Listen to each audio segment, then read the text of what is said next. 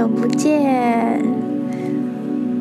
前阵子因为没有想要录 podcast 的感觉，然后也没有想到什么主题想要分享，所以就空了一段时间。但是也没有一定要逼自己做什么，就是感觉来了想分享就录，这样就是很佛系的分享。那最近因为我有一些体悟，所以我想要来分享关于我的受害者心理。那不知道大家有没有听过受害者心理呢？我自己从以前到前阵子解开了这个课题之后，一直是这个性格的被支配者，总是觉得自己很无能为力，没有办法改变现况，自己发生的遭遇很委屈啊，很很难过这样子。受害者心理，它是一个心理学的术语，形容其中一种功能失调，驱使人以感受迫害换取注意力及回避个人的责任。处于受害者心理的人呢，会用偏执狭隘的心理角度思考自身存在，同时呢，他们会相信自己的生活不由自己掌控，而处处的去伤害自己，抱持着这种信念，然后会很悲观啊，恐惧及愤怒。会被这些情绪来左右，自怨自艾。换言之，就是受害者心态使人将自己的不幸归咎于人啊，或者是环境，或者是自己。不论是身心灵，或是情感，或是家庭因素，都是受害者在孩童的时期可能会受到一些打骂或是受虐的经历，通过自身与父母互相依赖的关系发展。甚至只是观察或是模仿家庭成员中所抱怨的受害者心态，有可能他自己就会发展出这种受害者扮演的行为。也就是说，受害者心态有很大的几率是后天造成，或是跟家庭有关，但也不是全然哦。那我最近慢慢的体会到了，我的受害者心理到底是干嘛用的？就是一直这样子自怨自艾，觉得自己。没有办法改变的原因到底是什么？自己为什么要一直处在这样的心态里面？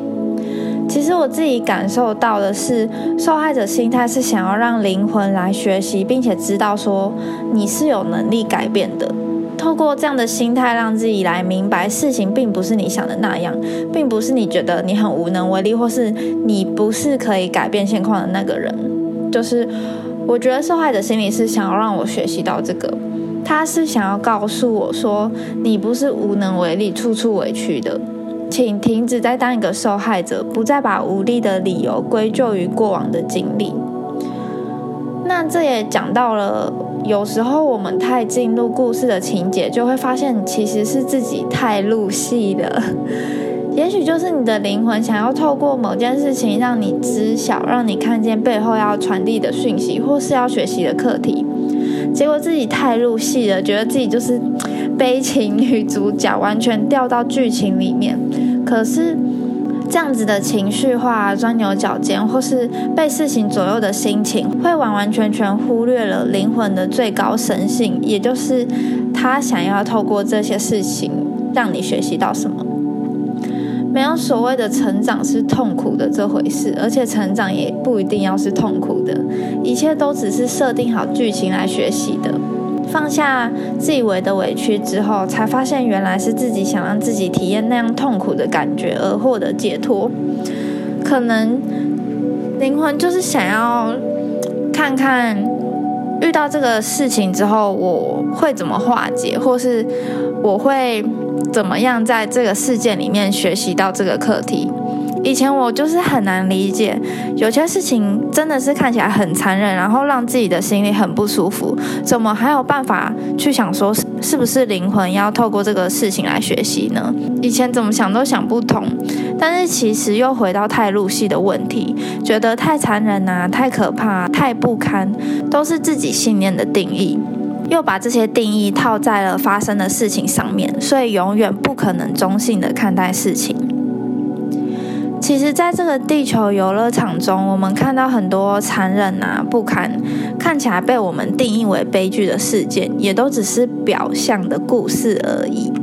你当然可以有情绪啊，你当然可以觉得某些事情看起来很残忍，某些事情看起来很幸福，心里一定会有感受，但是。它都只是剧情的一部分。你怎么会知道灵魂想要学习什么呢？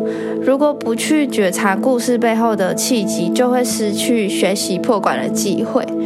到最近，我真的可以中性的觉察这些情节和体验是为了学习什么事情。就算没有得到答案，至少分辨了这个是或是不要的体验，并且去为自己实现。你不喜欢这样的情节，那你就不要走过去嘛。你可以创造你自己喜欢的情节，而这些事情只是一个嗯对照。没有一件事情是偶然发生的，没有一个人来到你身边是偶然的，没有一个叫做偶然的这个东西，没有什么事是随便发生的。生命和生活不是偶然的产物哦，事件和人一样，是被你拉向你自己的，为的是为了自己的目的。而那样的目的是什么呢？如果用头脑去想，是不会明白的。跳开第一人称的角色吧，去看见世界要让你学习的事，而不是一直无知的沉浸在游戏里面。